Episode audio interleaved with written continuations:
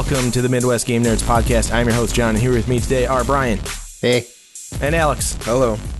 Today we're going to talk some old games and some new news. But before we get to all of that, if you want to follow us on social media or see all the places you can listen to or watch the show, check out MidwestGameNerds.com slash links.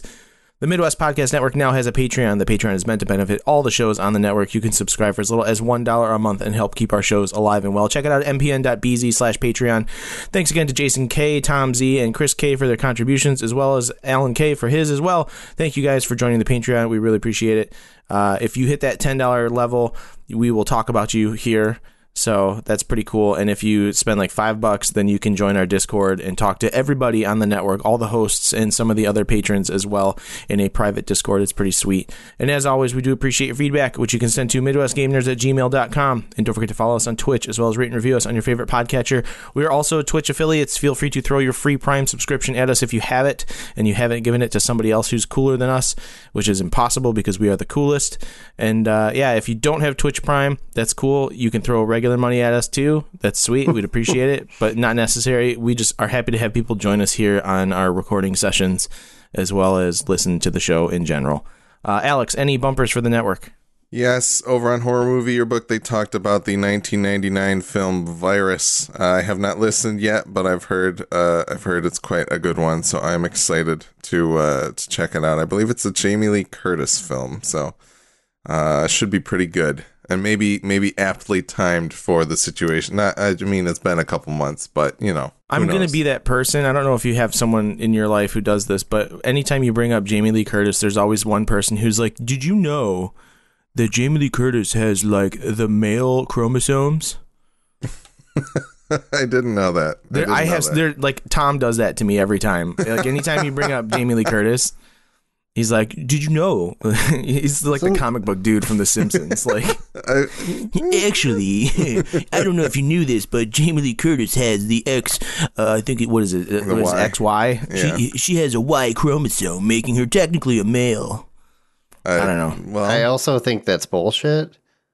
I think it's just a rumor that people started and it It may be, but like that's something that there are people. There's that. There's everybody has that one person who's always like, actually, and like has to like explain that. I would call you wrong, but now I do have that person, so I don't. I can't call you wrong anymore. now I'm that person.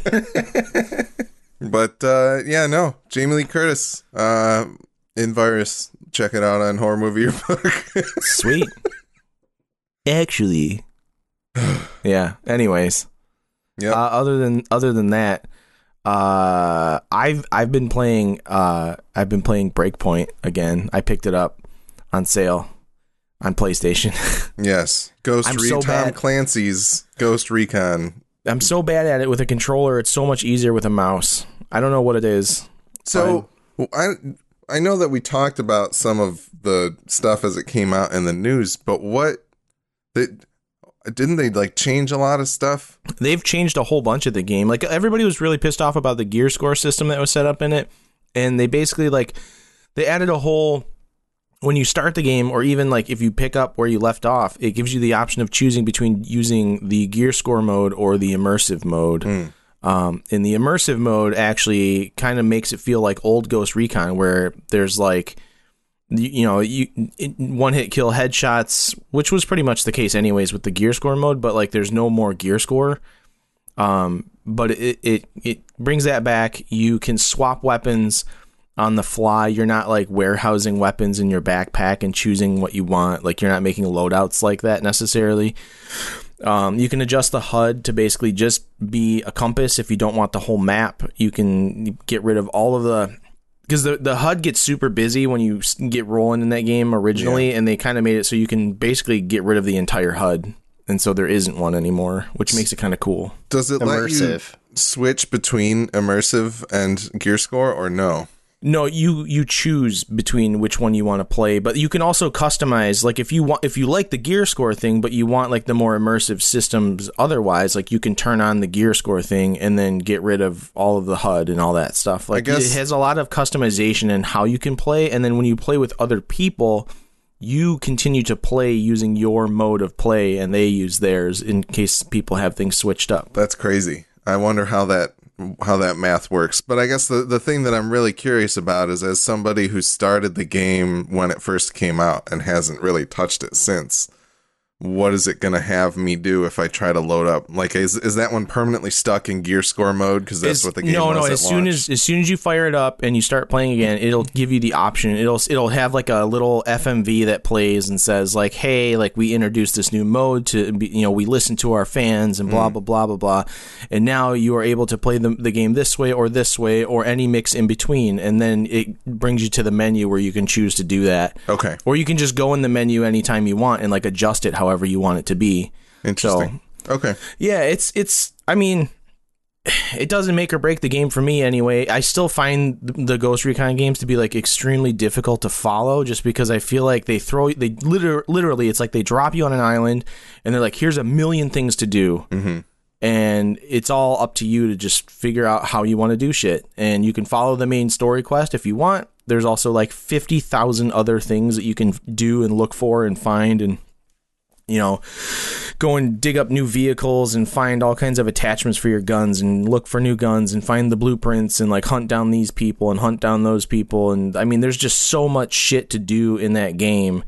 Um, it definitely gives you a little bit of that like open world ADD where like it's hard to sit down and figure out what to do. Like it's even playing going back to like Wildlands when I started playing that with like Gladish, we were both just like, "What do we do?" And he's like, "I don't know," and I'm like, "I don't really know either." And so we, we just would ride around killing everyone. Like that's literally all we did. And yeah, So it's it's kind of the same. Like I feel like I need somebody who's played the game more, which that's where Nick comes in because he texted me this morning because he he noticed on PSN that I had gotten an achievement in Breakpoint and texted me a screenshot of that achievement and was like, "Yeah, boy." and I was and I was like, "Yep, I picked it up." And, then he was he's like, "That's my dad game," and I'm like, "Okay, like yeah, I mean, I like." It is definitely a that's it's a dad game. Like you don't have to necessarily know what's going on in the story. Like there's just all kinds of cool missions and things to do. It's fun to just go and take over a base, you know? yeah. Like use all your gadgets and like try to find the most efficient way to invade a base without getting caught. Like I don't know. It's it's fun. It's a cool game. I haven't really played anything else uh other than that. It's, I've just been so busy with work that it's been hard to uh, have the energy to do anything. So that'll be fun to pick up and put down as needed when I need a little bit of uh, game time. So Cool. yeah, Brian, what about you? What have you been playing? Uh, I bounced around a lot of things just because I don't know. I'm eager to uh, play Cyberpunk. They released some more videos for that too.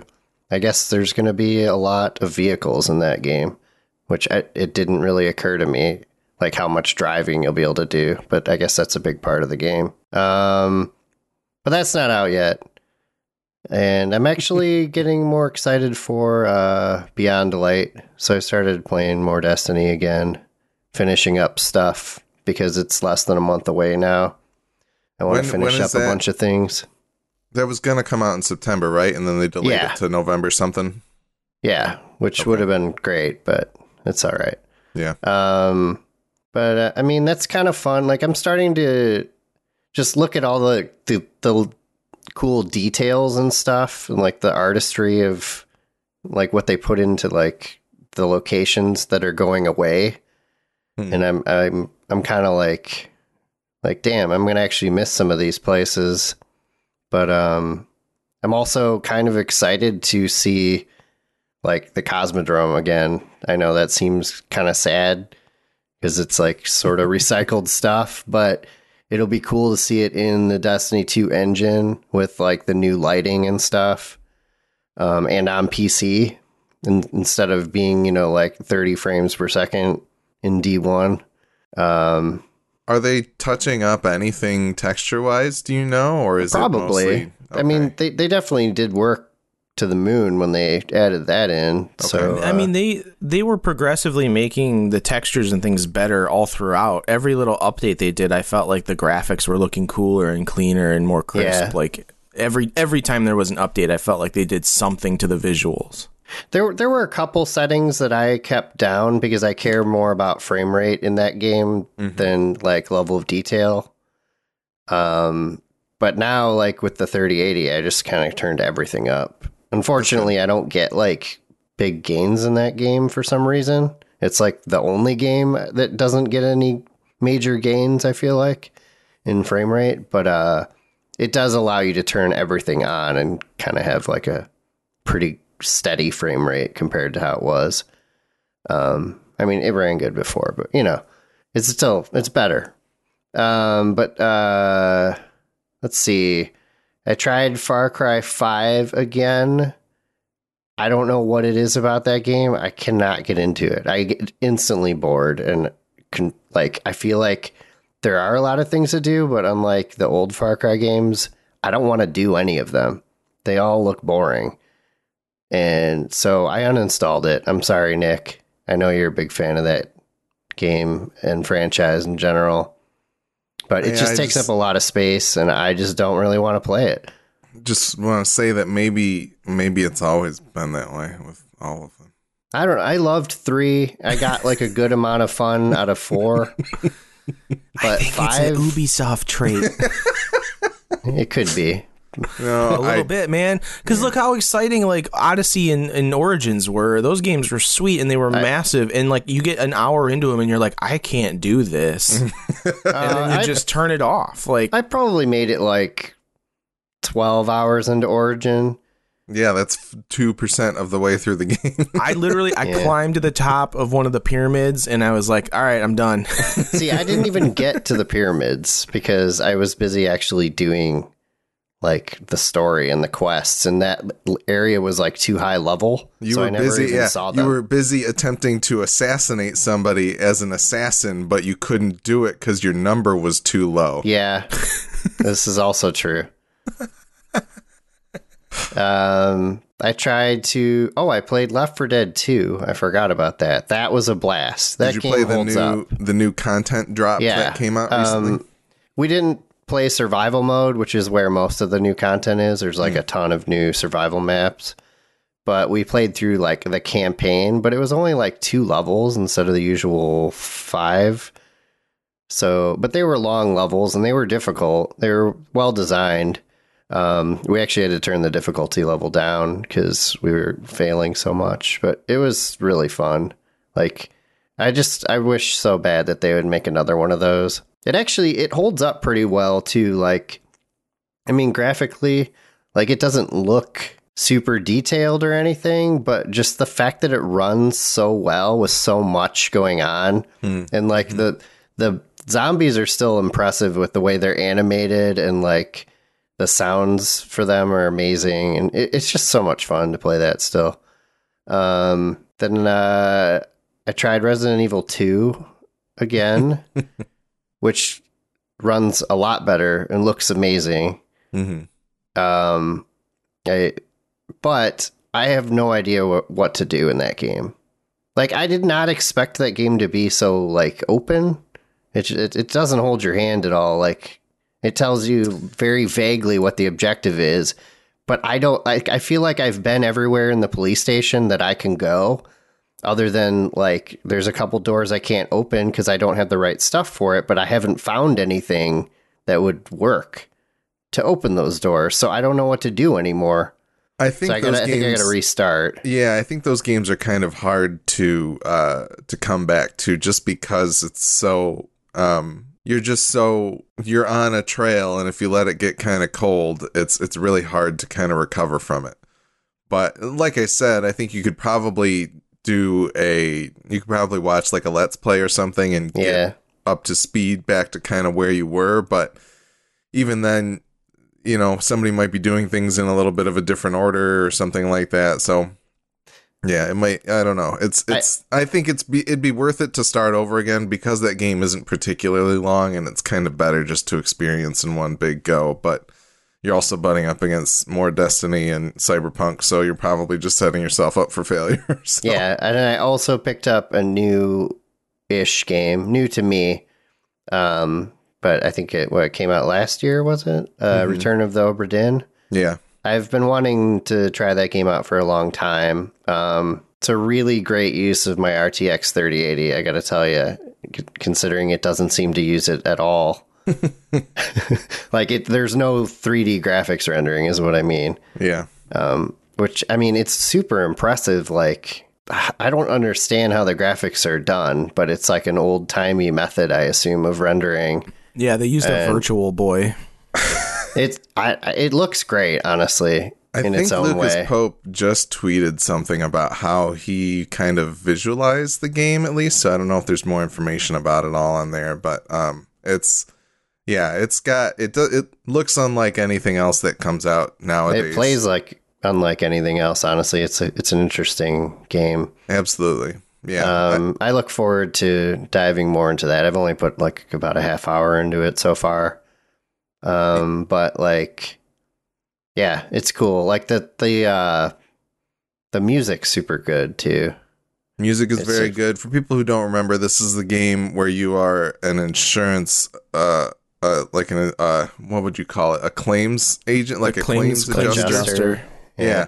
And in, in like, you know, um, the 1700s or so, something like that. And you're going onto a ship to find out what happened to all of the people on it. And you're like kind of entering the memories of what happened and things like that in order to determine who died where and how and it kind of uh you have like a hundred hundred something people on the I ship think it's to sixty. figure okay 60 whatever it is. Yeah 60 something people under 100 people to find out exactly how they died where they died if they died all of that stuff.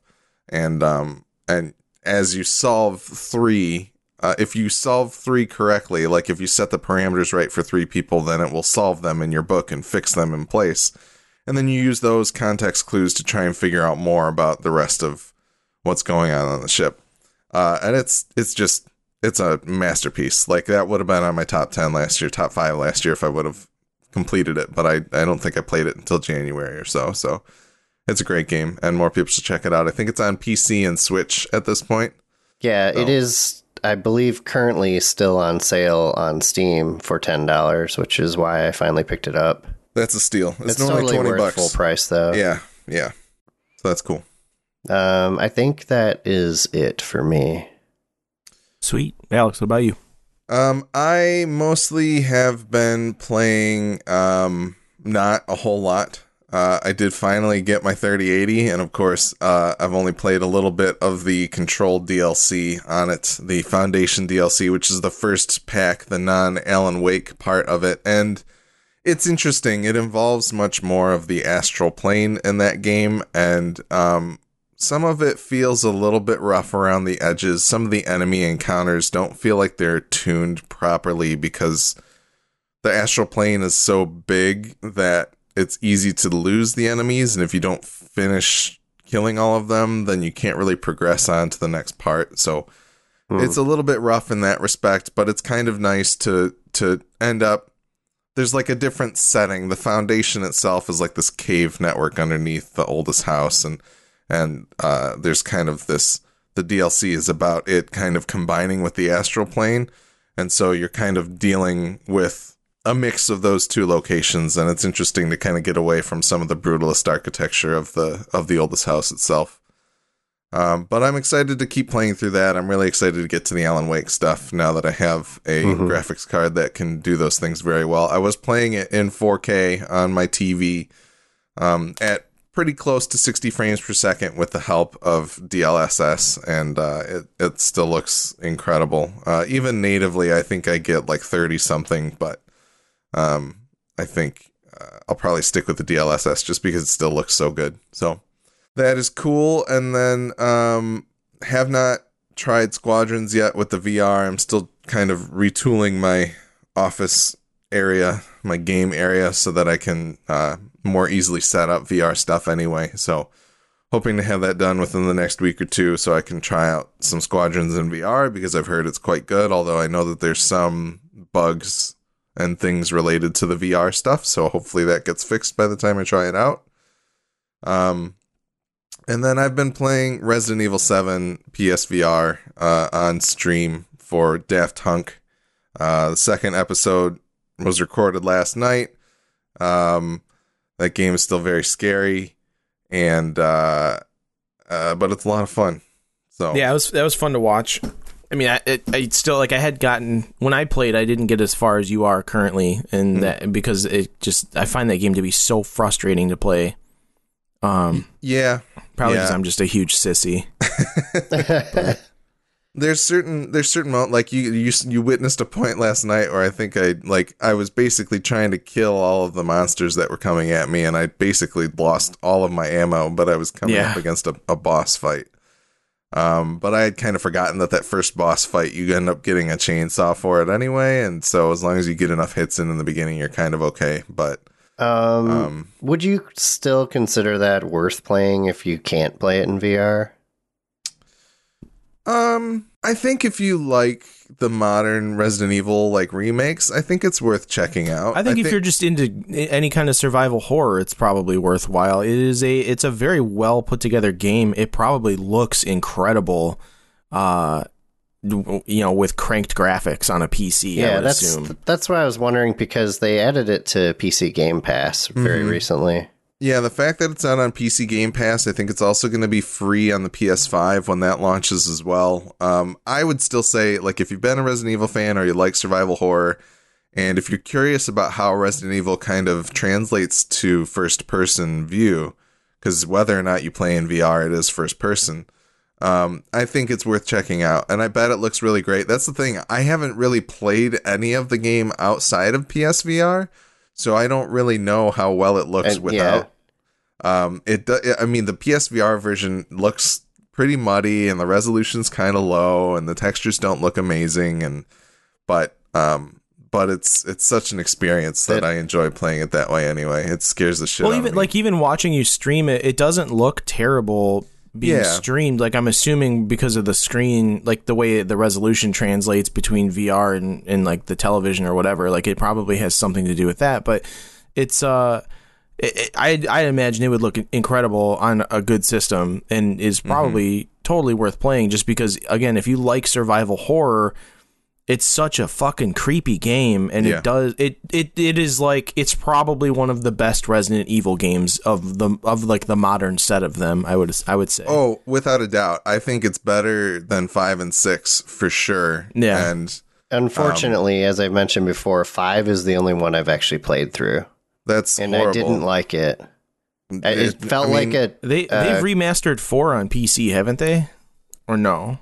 I don't know if they've done much remastering, but it's been released I on mean- literally everything, including your toaster four, at this point. Four is pretty great. Four was like the the turn where they started like they just shifted like the way the game was played, and it like it was fun as hell to watch. I never really played it to be honest with you, but I, I Um, liked two a lot. Like it controls really well on PC too, with mouse and keyboard even. And uh, my problem with it really is just like I get bored when I have to run back and forth too much. And I actually thought it would be a lot creepier than it is too. It's just not really, in my opinion. But it, maybe Um, it'll get more so once I get further into it. You still haven't met Mr. X, have you? I saw no, I don't think so. I Yeah. saw a shadowy creature. You need to get to Mr. X before you make any real judgment call about how terrifying that game is because it's fucking gotcha. horrifying. Like I have PTSD about Mr. X and Resident Evil 2 remake. I, that was so. the funniest shit about last night is when you're running around in that square room with what's his nuts chasing you with the chainsaw thing. Yeah. Or I don't even know if he had the chainsaw yet. He may have still only had the axe, but like you you were running from him and you turned around to aim and he was right in your fucking face and you were just like, "Oh, jeez." Like No, he, he sneaks shit was that real was so fucking funny, man. I was laughing my ass off. Megan's like, "What's so funny?" And I'm like, "This is funny as fuck. Like this is really funny to watch." yeah. Getting all scared playing games. oh no, it's it's yeah. I mean, and there's there's still some very good jump scares in Resident Evil. 7. I would say Resident Evil Seven is probably creepier than um than the remakes of two and three have been, just because of the first person nature of it alone. And it's even worse in VR. But I think even just playing it first person, it would be pretty creepy. Oh yeah, when Jack busts through that kitchen wall or whatever at that Oh, one point, scared horrifying. the shit out of me when I was playing it. Man, I had Yep. to turn it off. I was like, nope, I can't do this right now. yeah. I'll come Yeah. back to this later. So I, honestly, I would I would say, especially for free, I think it's worth checking out Resident Evil Seven, even if you're ultimately just kind of like, well, I'll put this down. But I also think there's probably less less backtracking in Seven, um, and it's a little more spread out. But kind for the most part, until you get like a key or so, there's not much reason to run back to the main house and things like that. So I think it's a little bit better than than some of the backtracking in two, because two was mostly like you're in this mansion. We're gonna get you around this mansion several times with different keys and things How like that. how are you a fan of of point and click adventure style games and like you hate the backtracking? Like that's what those games are fucking built off of. Yeah, but I mean, most of them are there. There's more writing to them, though. Like I appreciate the Hmm. the witty dialogue and the jokes and stuff, a- and the puzzles. But eh, like, I am a diehard LucasArts adventure person. I didn't Well, care I- much for Sierra games. Fair enough. I mean, the Resident Evil games are very solitary, but I think that's part of their charm is that it's you and you're living like that character in that environment and it's there aren't a ton of other people to interact with and talk Yeah. to. That's why I think it's so jarring, I think in in 2 was it 2 where you run into um what's her Ada. name? Ada Wong. yeah, you run into like Ada Wong and like you're having conversations, and, you're, and, and it kind of takes you out of like that that mentality of the the solitary feel of it. Which I mean, even the first one was very solitary, even though you run into a couple random characters. They're only there for a few seconds.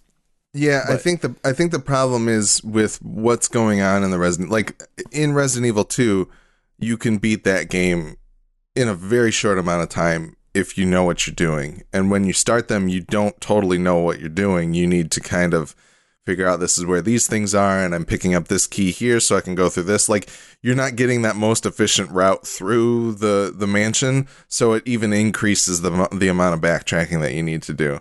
And that's Yeah. just kind of the nature of the beast. It's like if you played through it on the second time, the pacing might feel a little bit better because you know what you're doing and you know where things are. But, you know, it honestly, like, I don't know. That game to me is still a masterpiece. And I and I get that like you know, I'm one of those people that played through Metroid Prime 2 and I hated it because of the backtracking that you had to do in that game. But hated it and like it's my least favorite Metroid Prime game, but I still like the Metroid Prime games. But I think Resident Evil 2 for me, I love being in that mansion to me feels like 2001. Like I that I it takes me back Mansion To where I'm in a I police was- station. Yeah, but it's basically a mansion. Okay. It's the same thing. But being being in that police station feels like I'm 10 years old again and it it's great. Like I have so yeah. much nostalgia for it that I yeah. it, maybe gets me there. Maybe you don't have that and no, it, I mean, it won't get you through I was, game. Like when those games came out, I didn't have consoles to play them on. So yeah. I never played them. I played like Alone in the Dark 1 through 3 mm-hmm. like the old which was literally ones. Brian sitting in the dark with, with a candle. yeah, and a lantern. That was the game. Did the third one have three candles? Oh, and yeah. a, uh, two candles and a lantern. Oh, okay. But no, I honestly like if you're not super into it, you might not super be into it. But I think it's worth it to try and fight through it a little bit, especially to get to Mister X. I think uh, it, it might just end up frustrating you enough that you don't want to play the game anymore. but I think you'd still appreciate the experience. So, but anyway, Resident Cool. Evil. Yeah. I'm excited for eight. They still haven't confirmed whether or not it's going to be PSVR compatible, which is sad to me. I want it to be. that game looks uh, super cool Yeah. from the trailers. I mean, seven sold a lot of PSVR. You know, It did. It people did. wanted to play that game in first person with a VR headset on while wearing a diaper. Like that was part of the selling point. I'm just sitting directly on a toilet in my basement while I play the game. I mean, so yeah, I I was A, a hoping bucket, cutting out the middleman. a bucket with a toilet seat on it. I, I was really hoping and assuming that they were going to put it on PC eventually, like a VR patch for it, and they never did, and I cannot believe that. With how rough it looks in PSVR, like through the headset, I really wish that they would, but I know that they probably.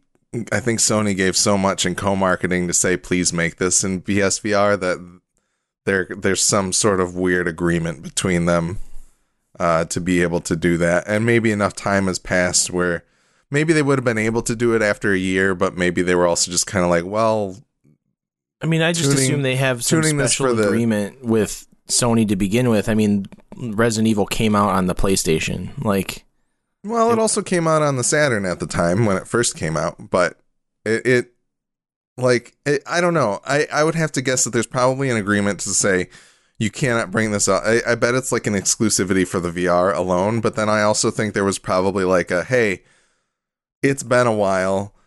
Plus, we don't really want to tune this for like the Vive or the Quest or the Index because that'll take more money than maybe it's worth it for us to do. I don't know if that's true or not, but maybe that's a calculation that they made. I don't, Yeah. I don't really know, but it, it would it would be kind of sad to me if you couldn't get a really good like if I could play that shit in the Index, it would be even more horrifying because of how good it would look. I would think. So mm-hmm. We'll see. We'll see about eight. Maybe they made a better deal this time, and they'll be like, "Hey, it's on VR and everything," and they just can't say that because it's not exclusive to PSVR, and they've only really showed that game on PlayStation stages so far. So we'll see. We'll see what happens. Yeah. But Yep. Cool. All right, is it news time? Yeah, let's talk news. Where are we Okay. starting? This is news time. Um, let's start with Call of Duty, everybody's favorite data hog. Uh, there's a new patch that they are releasing on PC that allows you to uninstall the modes of the game that you don't play. Uh, so the this this Polygon article says uh, there's one of the people's coworker has an install of the game that is 244 gigabytes. Yeah, that's what mine was at, basically. That's, That's a- so absurd. That's a I- quarter of one of the new console hard drives. Like that's that's a full qu- that's more than a quarter of what the available free space is on both of these consoles. I'm pretty sure. But hmm now they're allowing you at least on PC to be to be able to uninstall uh, certain modes. Things like if you don't want to play Warzone, or you can take out Spec Ops, or if you don't ever play the campaign campaign, you can uninstall those different sections of the game. What's what's the excuse? Like what is like why what component of those games is so hard drive unfriendly? I don't know. Because remember, know. remember back in the day when like everybody was like, "Oh, you can't put voice acting in video games; it would take up all the space on the cartridge or the CD or whatever." Like, you know, or, or in like Final Fantasy th- Seven was th- three discs, like f- because it had all those full motion videos and shit. Like, A full 1.4 gigabytes for 70 hours of video game. yeah, like what is like. I, I don't know, man. It's got. I mean, I'm sure the textures, like if you're, you know, if you're actually rendering textures in like 4K or whatever, playing that game, like I'd imagine those are probably pretty big. I mean, I The have textures graphic. are not very good in that game. I have graphic That's design weird files that are whatever, you know, 600 DPI, 11 by 17, and they're roughly 100 megabytes. You know, for like one file, like, you know what I mean? Yeah, Like, I don't. just- I don't really know. Like, even isn't like how big is Rainbow Six with the high res stuff installed? Isn't it like maybe over hundred gigs? it's like it's like eight megabytes. No, It's it's, pretty big. big. It's it's still pretty big, but at the same time, I don't know. Like, I guess there are a lot of different maps in Call of Duty, right? And like the Warzone mode is probably a pretty big map, and they probably get all these kinds of like weird high high resolution audio files of the gunfire Mhm. and bullshit like that. Like, I don't know. It's a bunch of things that like mostly nobody cares about, but Rainbow's 131 gigabytes. yeah. But So, that's after I mean, how many years? Yeah, Yeah, that's like the thing. s- uh, seven years. I don't know, six six years. What are they in now? Year four, five? Year five. This is year five. I think Destiny's around that size too, but it's like like but around Destiny's the size of so Rainbow big, Six. they're just going to start big. taking away content. Exactly. they're just taking it out. Yeah, they're hitting like they, they. I don't know, like what what is governing their game size that they're like we need to start locking things away in our Disney vault, whereas you know Call of Duty is like, hey, if you want to install the last three games that we've put out, you're gonna need twelve different external hard drives hooked up to your PlayStation because that's how much space we need. I mean, Like, it'd be don't- interesting if, if like Destiny were allowed to do this same sort of thing, like install the components of the game that you want to play or whatever. That, you know, it wouldn't really work for that game though. why not? There's people who only play Crucible.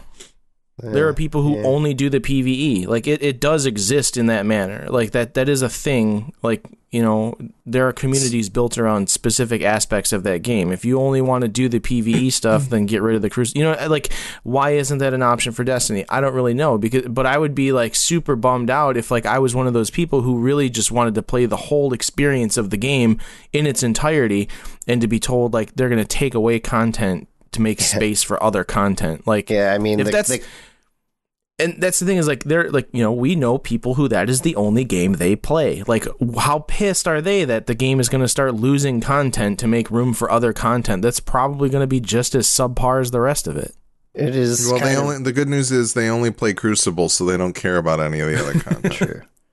It, it is or kind trials. of crazy to me that they are like the best part of the game when it came out was the campaign, and that campaign won't exist anymore.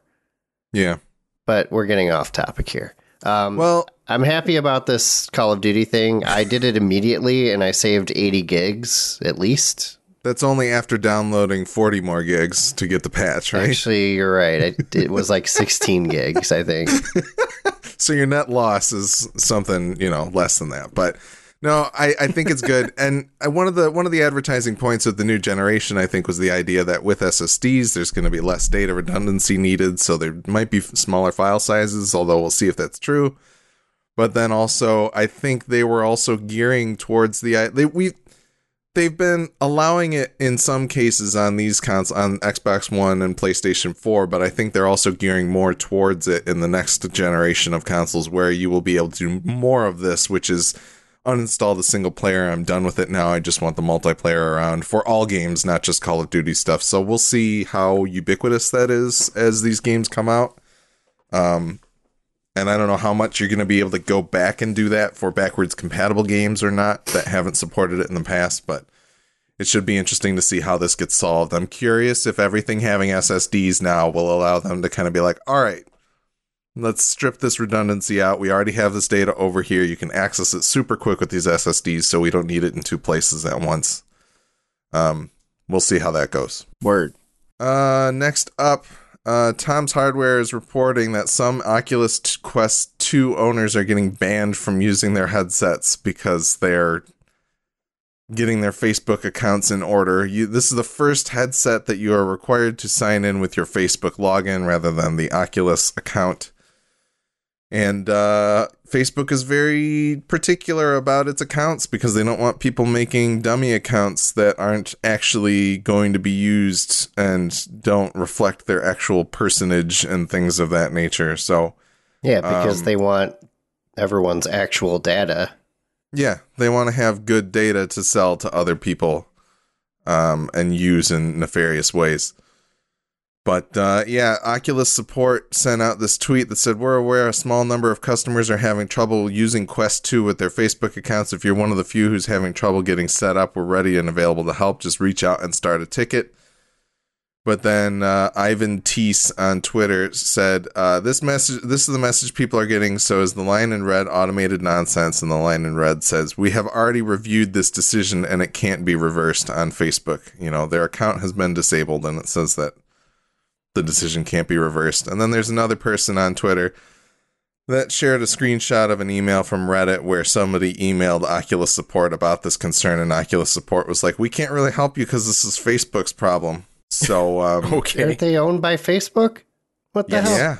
Yes, they are. But I mean, I'm sure the Oculus support group is different than the Facebook support group because they don't have a Facebook support group. It's just a bunch of different pages that are a big maze for you to try and Mhm. figure out what's wrong, but you can't because they don't want you to know. I mean, it, they really screwed this up. Like the hardware looks so cool. Like it looks like the perfect package kind for most Mhm. people. But then they tied it to this Facebook shit, and it just looks like a huge hassle now. Yeah, so uh, Facebook Vice President of Augmented and Virtual Reality Andrew Bosworth addressed the issue on his Instagram and he said, quote, "We are working really quickly through those suspension cases and resolving all of those issues that come up." End quote, but in the meantime, he suggested the following advice. Quote, I think people should continue to make sure their Facebook accounts are in good standing before they buy the headset. End quote. the fuck does that mean So before you spend $2.99 on our expensive hardware, you should make sure that your Facebook account is in good standing. Yeah, but What is what is the d- definition of good standing? Uh, who knows? I'm sure he's yeah, like it, make sure it's your real name and blah blah blah. By the way, they were saying that some of the people were needing to resolve this issue by sending Facebook a picture or scan of their driver's license to prove their identity. that's ridiculous. yeah. So Like they're um, not a government operation, you know. Like I'm not going to what send they my want you to think. I'm pretty They- sure they are a huge fucking government contractor at this point. essentially, Fair or they're their own autonomous government. They're literally like S and the D's of the NSA. Let's drop some more Yeah. letter acronyms. I Well- think I think it's the opposite. I think the NSA is asking their D's to get all the data that they're, that they're collecting. So much. Whenever I get back into the VR game, I'm not getting one of their headsets now. No, I can't recommend it. This Nope. is I'll stick with horrible. PlayStation. I think the PSVR is a perfect uh, device.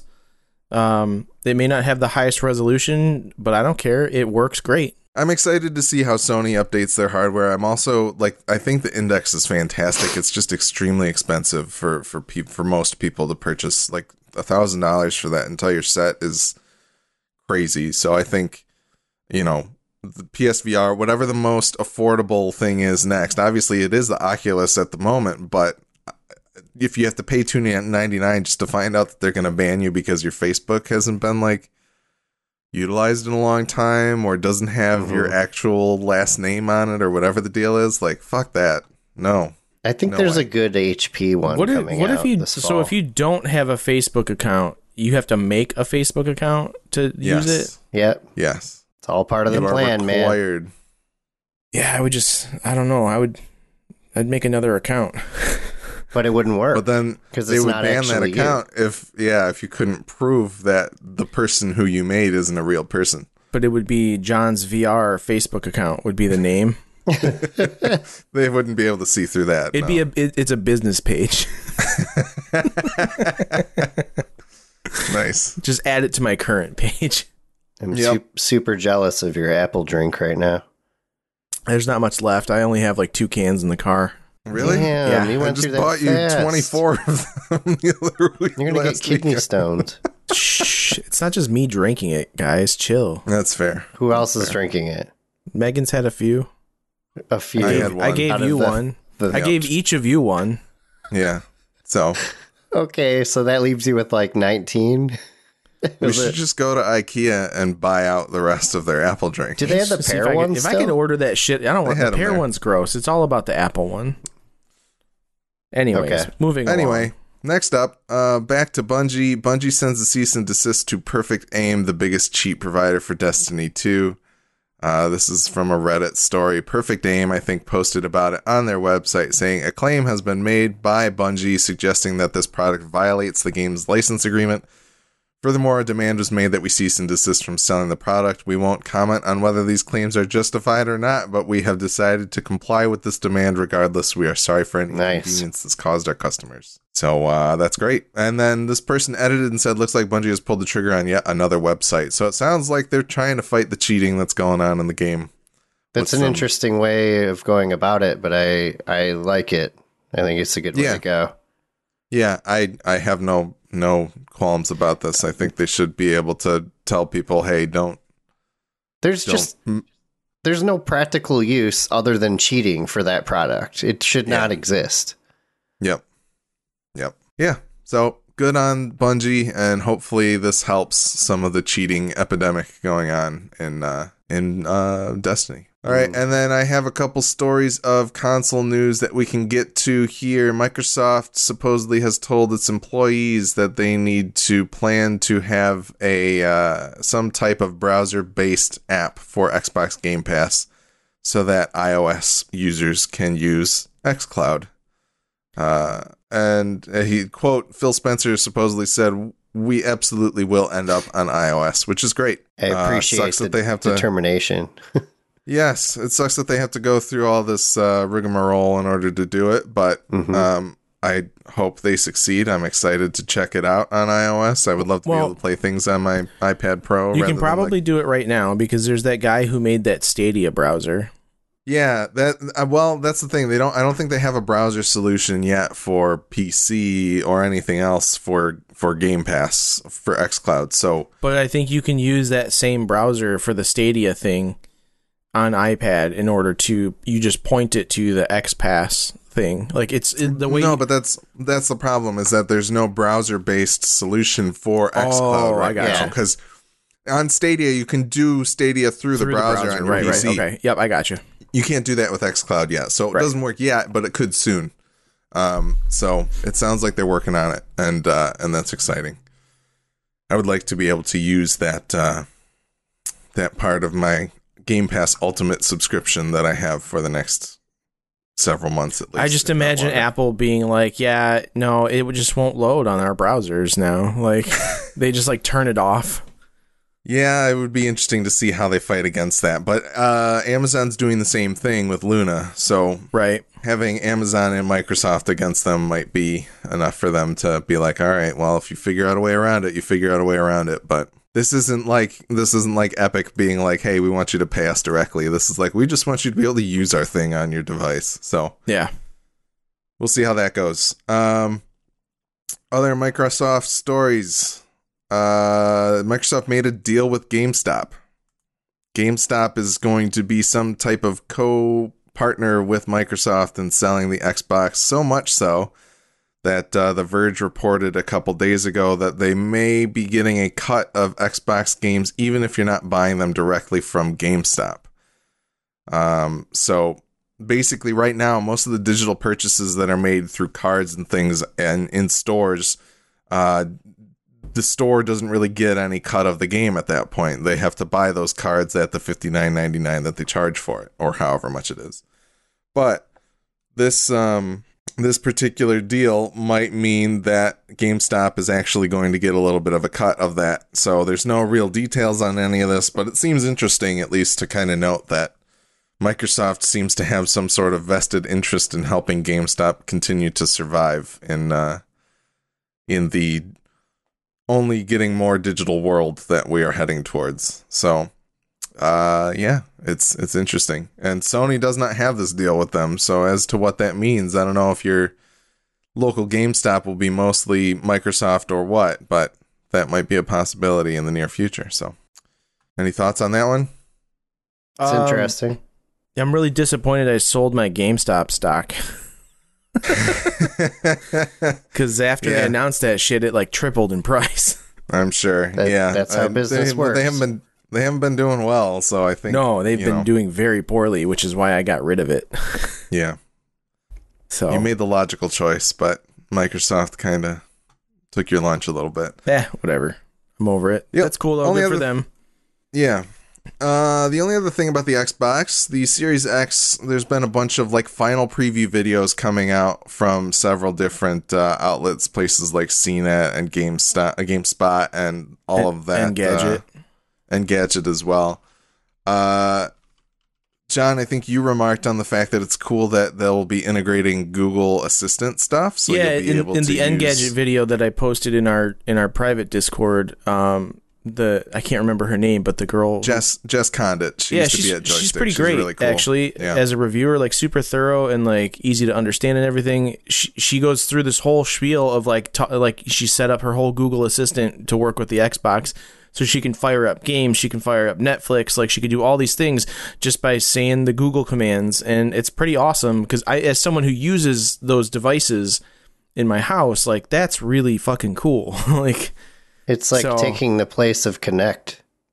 Yeah, well, that's exactly how she describes it. Is like it. This was this is kind of what they wanted to do with Kinect, but it, it kind of just didn't, you know, launch that well. And so now they've integrated it with Google. And one of the other things they that they remark about in the video is how easy it is to set up the new Xbox by using the app on your phone as like the main way to like turn it on and set up your account and everything is like Yeah. you basically fire up the Xbox, you open the app on your phone, you punch in a code tying them together, and then your accounts are tied and it's good to go. Like Well, and That's you can use you can use the app to type in your accounts and things like that, so that you don't have to fumble with the on-screen yeah instead of the, like the cumbersome keyboard and everything. But yeah it's it's like the the, the i really like that Engadget video. I think is really well done. Um Mm-hmm. it like the these new previews are really cool. She i think she took a temperature gun to it maybe or it might have been the gamer ranks dudes like they maybe took a temp gun to it and saw like you know it's definitely like way cooler down at the base. So like that top giant fan is like doing its job. Like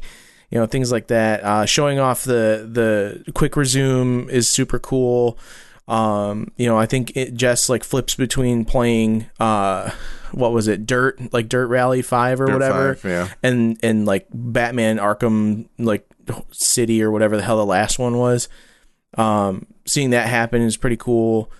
Uh yeah it's just like interesting to see all the different like you know they can't they they're all like we can't show you unboxing yet and we can't show you this and we can't show you any of the real next gen stuff except this like dirt 5 demo that we were all given um, yeah, I think Dirt Five and Yakuza Like a Dragon were the two like new releases that they were given stuff to, but those are also games that I think aren't like fully next gen. They just take advantage of some of the stuff. yeah like some of the new Um, hardware like but it's uh i'm i'll be honest man i'm kind of excited about this the new xbox i don't need one but it's like i'm pumped that it exists i'm i'm glad Mm-hmm. it's like part of the ecosystem like it's uh I that honestly the the Google Assistant compatibility is like super rad. Like I can imagine myself like being cooking in the kitchen with my Google Home Hub sitting right there and just being like, "Okay, Google, like fire up the Xbox, update this app or whatever," and telling it to like update a game like while I'm in the middle of like making dinner.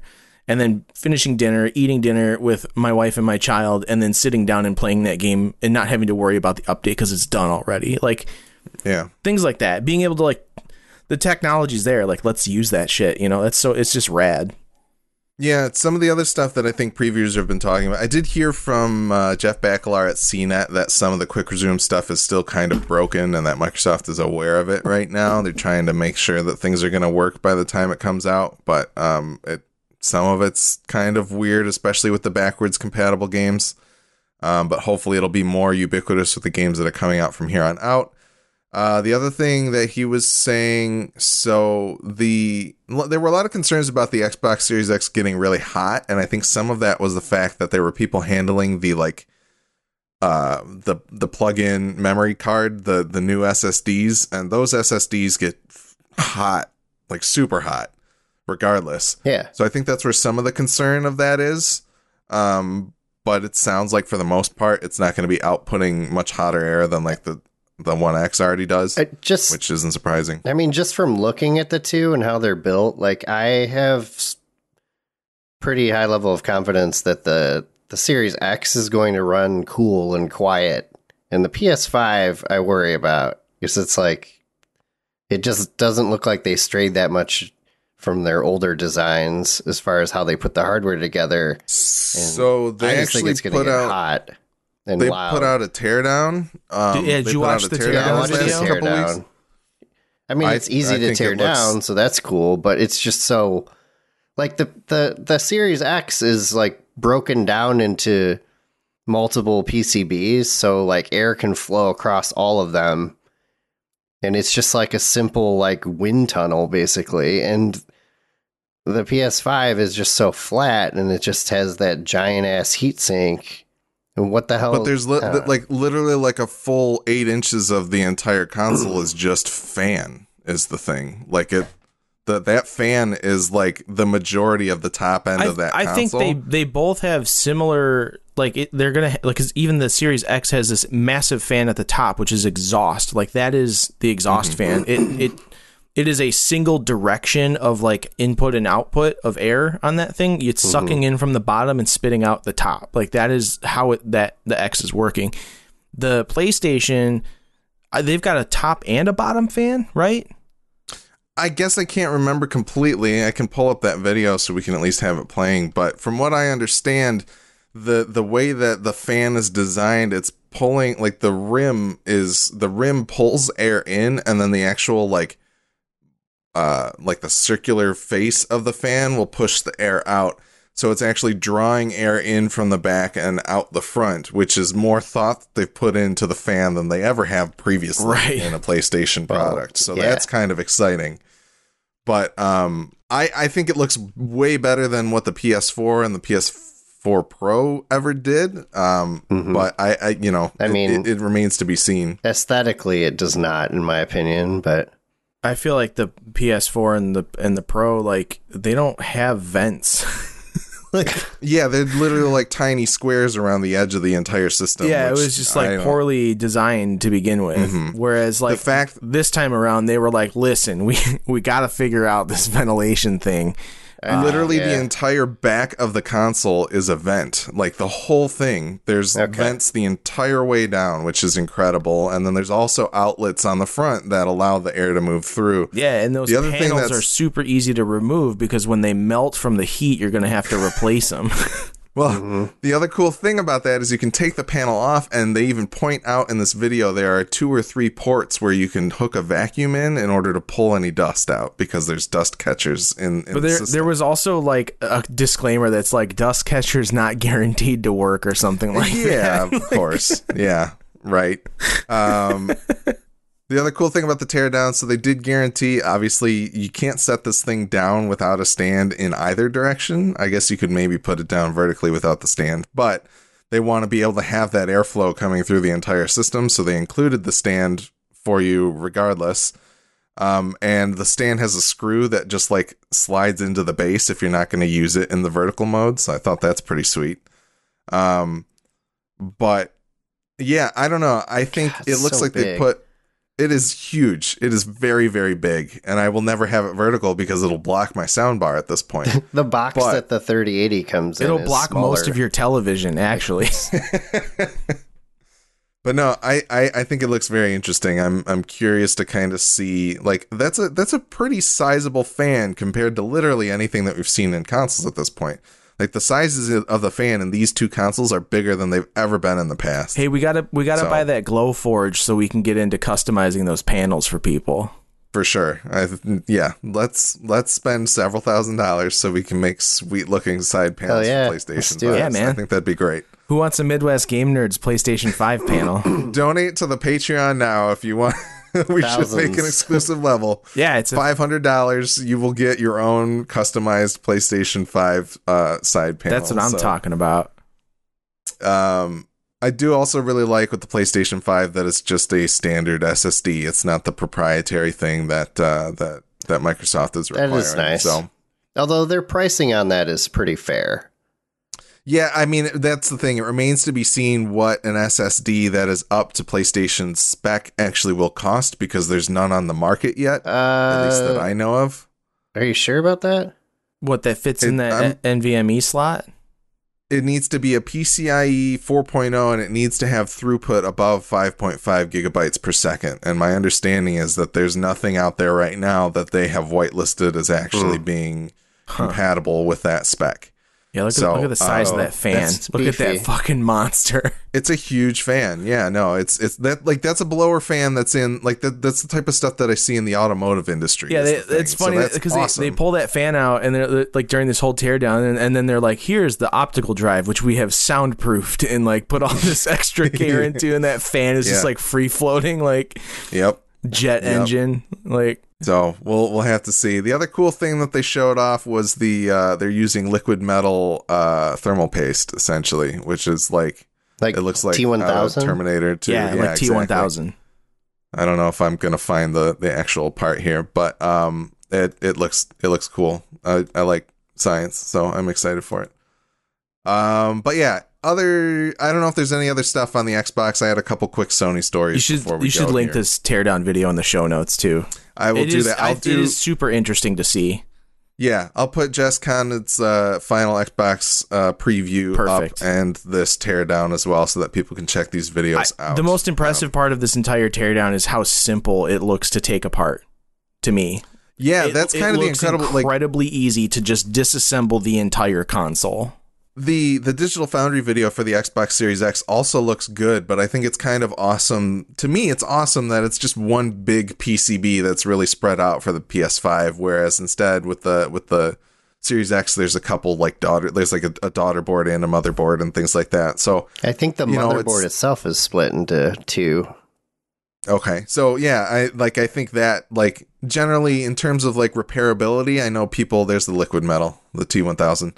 Uh generally I think people uh for repairability like it when there are fewer boards in a thing, but I think it'll be interesting to see if the cooling solution side of things for the Xbox helps it, you know, do Yeah. better than I mean- previous I think Uh, it'll be stuff has, quieter so. than the PS5, just based on the fan style and stuff. Those blowers just tend to be louder. I feel like. Yeah, we'll see. We'll see. I don't really know. I, I don't know that there's been there's been a few people that have had hands on with Look the PlayStation that. 5 and they've said sink. that it's Look at the size yeah, of that looks awesome. sink, man. They, looks- it's like a fucking transformer, man. Like Optimus as far as I know, people do their reviewers do not have PS5s in hand as of yet, but Sony has given it to a couple outlets to use and they've said that it is whisper quiet. It is almost silent. Okay. But that's of course with launch games, right? As the generation goes on, things tend to get louder because there's more dust in the system, and the games get Just- harder to work. And just to harder confirm again, I I'll be p- able to play Cyberpunk out of the box on this thing, right? Like using the P- Yes. PS4 copy. yes. Yeah, see, and they come out on So- like the same day. So I mean, that's cool. Well, no, I think Cyberpunk's a week after the PlayStation is. When's the PlayStation? I thought it was the the seventeenth or the twelfth or something It like the that. twelfth, yes, and then Cyberpunk I think comes out November nineteenth. yeah, so I'm not even I'm not even gonna install it on my PS4. It's just gonna go right on the PS5. So speaking of backwards compatibility, there was a little more detail shared. Uh, there are literally like ten games that apparently are not going to work on the PS5. And nobody would play them anyway, so who cares? Those games include, if I can get all of this garbage off of the screen, Afro Samurai 2, cannot- Revenge of Kuma Volume 1, DWVR, Hitman Go Definitive Edition, Joe's Diner, Just Deal With It, Robinson, The Journey, Shadow Complex Remastered, Shadwen, TT Isle of Man, Ride on the Edge 2, We and We Sing are the the games that won't work. Uh, Robinson the Journey is not very good, so don't bother playing that. The only thing that kind of sucks here is probably Shadow Complex, but that's okay. There's other places That, you can that play game's Shadow like Complex. 15 years old at this point. Like, Yeah. I, I played mean, it on, on. 360. right. So I think uh, I think this is a pretty good list of like these things won't work, but it remains to be seen if like really everything's going to work perfectly or not with both consoles. I, I we have more confidence in in Microsoft because they've been doing this stuff with the with the Xbox ones because they've been making 360 and and Xbox games compatible. Um, but they still have been very choosy about that ty- that type of thing. In order for them to say all of these Xbox One games are compatible on the next system, it's going to be a little bit of a different situation. But we're just going to have to kind of see how it shakes out on both sides of this. The the one nice Uh. thing is is you'll be able to play Xbox, Xbox 360 games, Xbox One, and current gen, like or next Yep. gen, all on the same console. That's awesome. Yeah, Yeah, it's very awesome. just to it is select games from each of those, unfortunately, but it you know it's better than the nothing that you get for Sony before mm-hmm. PlayStation 4, except for some of the weird releases of PS2 games that they put on on PS4. Um, but yeah, just to further go into this backwards compatibility, if you own physical PS4 games and a standard PS5, you'll be able to pop the disc in directly into the next gen console and get going. Disc based PS4 games can't be played on the discless PS5 edition since Sony doesn't tie ownership of them to the PlayStation Network accounts. Uh, they are bringing back remote play for the PS5, giving the owners ability to use the feature to stream games from a PS4. However, that experience won't take advantage of the PS5's Game Boost feature since the game will be running on a PS4. Uh, PS5 users will be able to play PS4 games with the new PS5's DualSense controller as well as the DualShock 4 gamepad. Although support page recommends using a DualShock 4 for the best experience, and Sony said earlier this year that officially licensed third-party PS4 peripherals, including controllers, racing wheels, arcade sticks, and flight sticks, will work with the PS5 with both PS5 and PS4 games. Uh, PlayStation VR titles will be compatible with the Move wands and the aim controller, although there is an interesting limitation here. The PS5's new camera peripheral, the HD camera, is not compatible with PS4 titles. If you want to play existing PSVR games, you'll have to hook up the PS4 camera. Doing so will require an adapter that Sony said previously will be provided at no additional cost to PSVR users. Um, yeah. and then three other features that won't work on the PS5 the PS4 second screen mobile app, which lets you control your console with a smartphone, game companion apps, presumably like the one for Red Dead Redemption 2, PS4 tournaments, and in game uh, live from PlayStation. We'll have to test everything to verify for ourselves when the PS5 debuts on November 12th. This is according to Polygon. Yeah. There is also some strangeness with some of the PS4 save files not necessarily transferring to PS5 games. Uh, for things like Yakuza Like a Dragon and Dirt 5, I think are the two that have recently come up, and we'll have to see if there's going to be more issues with that in the future. Um, But that sounds like it- it's a software thing because they do say that Spider-Man Miles Morales will support PS4 to PS5 transfers, but Marvel's Spider-Man Remastered will not. Like that doesn't make sense to me. But it's it's just a it's an interesting um it's an interesting thing that Microsoft like Microsoft has this up on Sony because Microsoft has literally been like cloud saves. everything's gonna work. Cloud saves are gonna work. It's gonna be fine. And I wish Sony was able to do that but apparently they can't because they didn't. Um so that's a bummer. One of the other things I wanted to touch on with the Series X as well there was some people talking about the 120 hertz mode. There so there's apparently several different modes that games might come out with. The way that Dirt 5 handles it, there's a there's like a an image quality mode, a solid frame rate mode, and then the 120 hertz mode, which is like the hey, you can get up to 120 hertz. We're going to scale down some of the graphics. There's the 60 hertz mode that's like uh, we're gonna stay in 4K, but you're gonna get 60 frames per second. But we're also we need to draw back some of the graphic quality. And then there's also the this is native 4K, but it's not going to be 60 frames per second. So there's going to be more about like kind of how it sounds like there's a lot more granularity in graphical capability coming with these uh, systems that had kind of started to pop up with the PlayStation 4 Pro and the Xbox Series uh, One X, but we'll see how that kind of comes out with with each game that kind of uses that stuff. right. They they both have uh, FreeSync support too, right? Yes, they do. That's cool. Yes, they do. Thanks AMD. Um, yeah. The last thing I want to talk about, did either of you guys check out this uh, PlayStation 5 user experience video? I did not. did not. So, um, dad mode users rejoice because Sony is bringing you dad mode to your video games. uh, one of the most interesting things about this is something that they're calling activities. So, kind of the UI that they're showing is pretty similar. It's like it's like just skewed off of the the PlayStation 4 itself, kind of like similar cross media bar type of thing. But it's going to be over. Are you laughing at the pubic hair trimmer Yes. ad that we just got on the stream? Yeah, I apologize, everybody. But um, Your balls will thank you.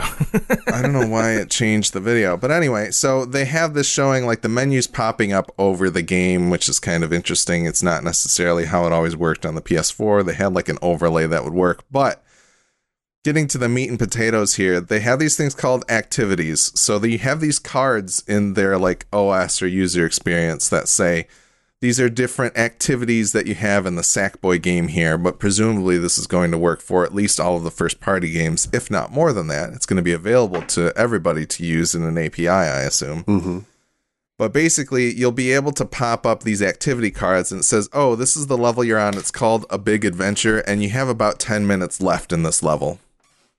So you can know how much time you're going to need to complete the things in the level that you're about to play.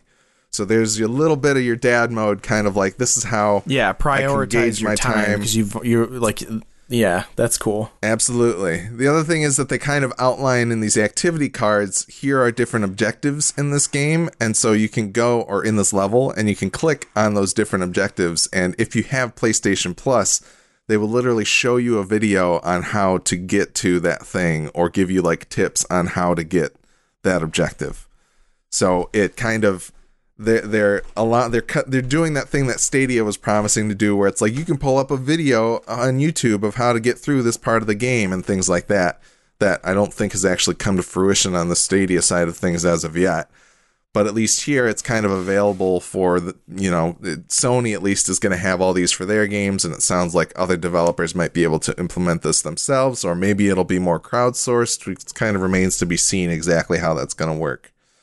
Um, but it seems pretty interesting. It's an interesting idea, That's what I need for my Resident Evil 2 remake. right? Absolutely. also- this is what you were also doing. through the same system, supplying like challenges, right?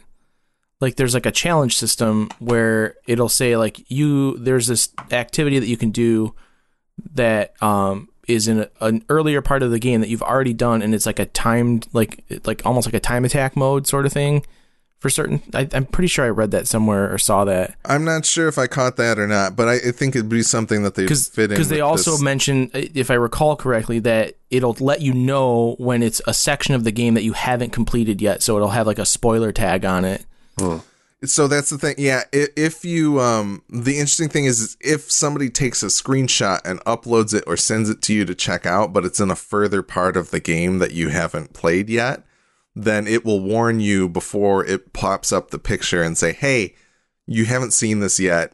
It might be a spoiler. Do you want to see your friend's screenshot that they that's sent?" cool So they're allowing they're giving a little bit more granularity there too. The other cool thing that they kind of showed is that you're able to kind of pop out. This is stuff that like Microsoft tried to have at the Xbox at launch It didn't really work as well with like the the Snap 2.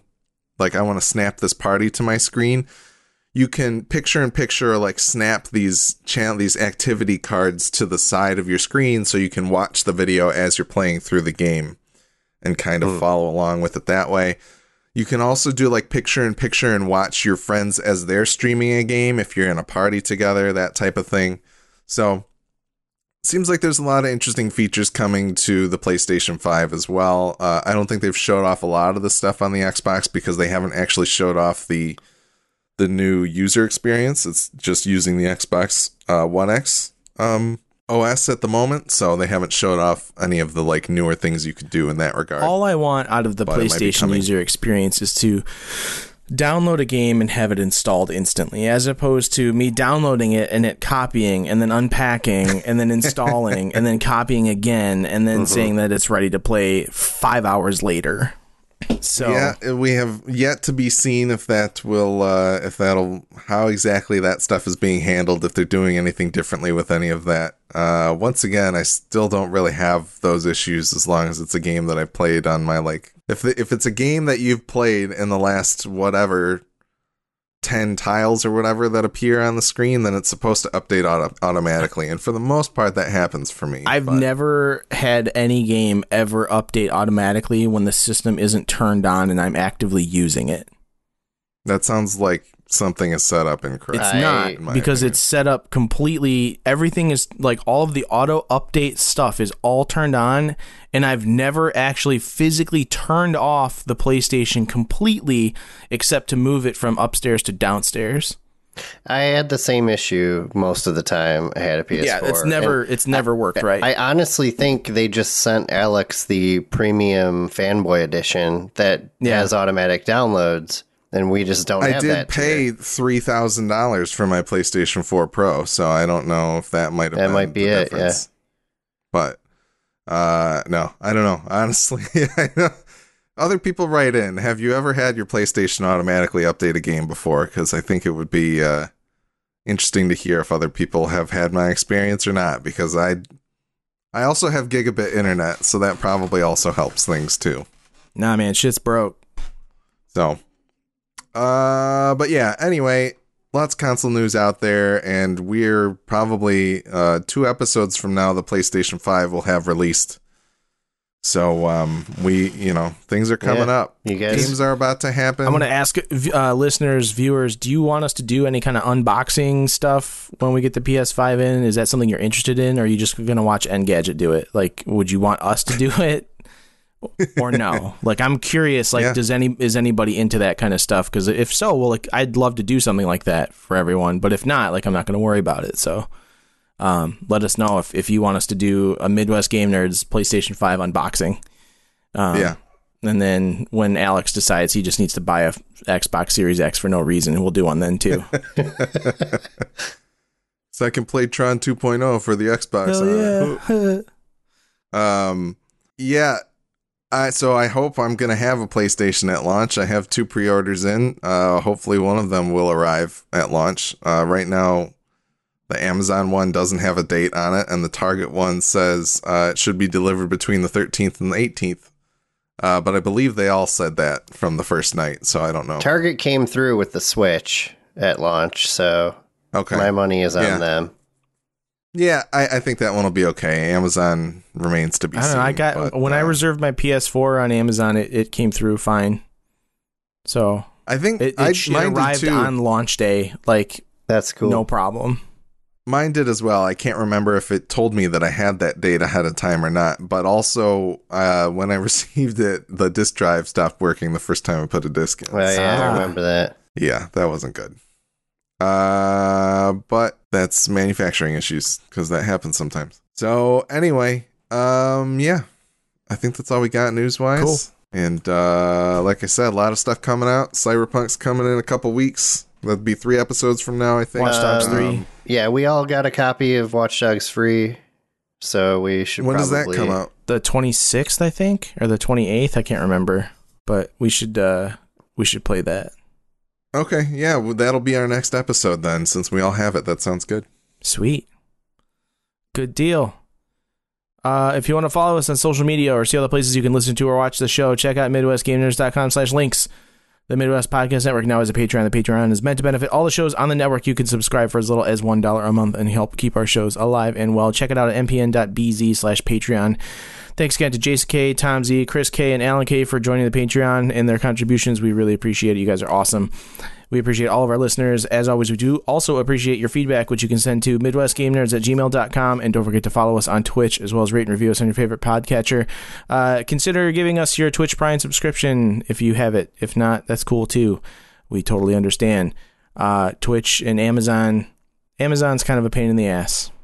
I think we can all say that. Yeah. Everyone's a little mad at Amazon right now. Uh, Everybody at work has canceled their Amazon Prime, so I'm like the last one. I've been kind of getting there. Are you yeah, I don't know. having trouble getting things on time? Uh, not necessarily, but I also just don't see the point in having it anymore because Amazon has their own delivery system and it all works very well. So, like, why even have Prime to begin with? Uh, You're literally paying for like the video service, and I don't even use it. So, Oh, okay. Yeah, I don't. Uh, I haven't. Like it's it's been a while. Like I feel like it's kind of like 30-70 as to whether or not I receive a package in the two days that you're supposed to get it with Prime. I guess But, I just never really need anything with that kind of expediency anymore. So I just don't care. yeah.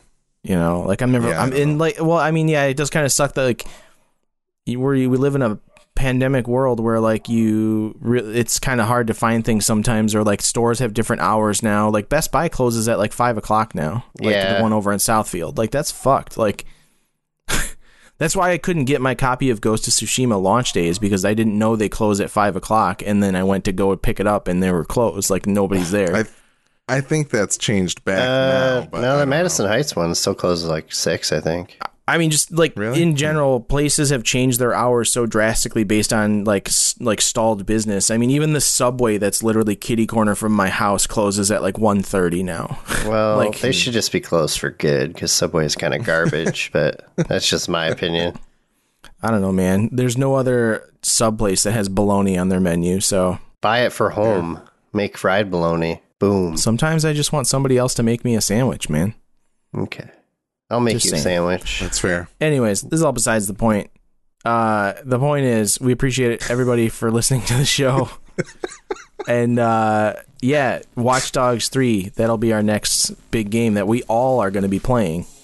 So that's Yes. cool. I think it's been maybe years since we've all played a video game. The same the same game at the same time.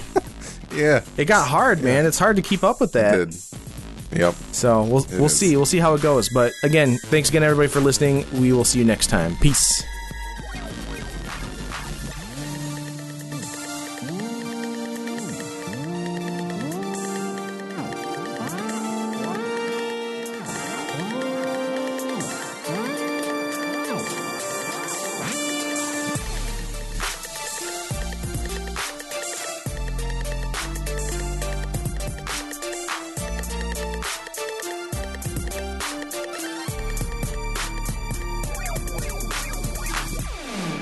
We should discuss how to clap for the next eight minutes.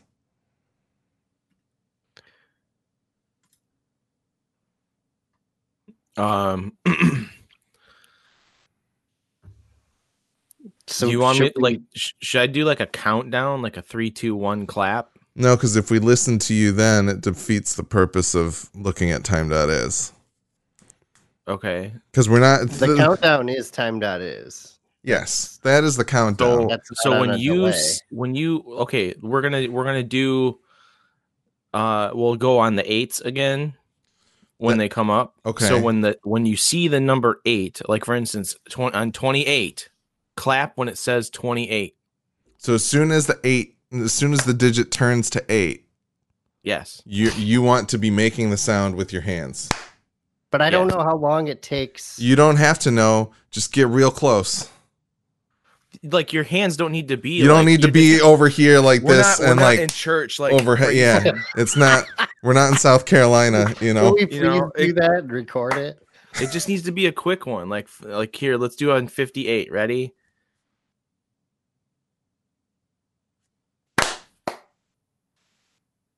Wait.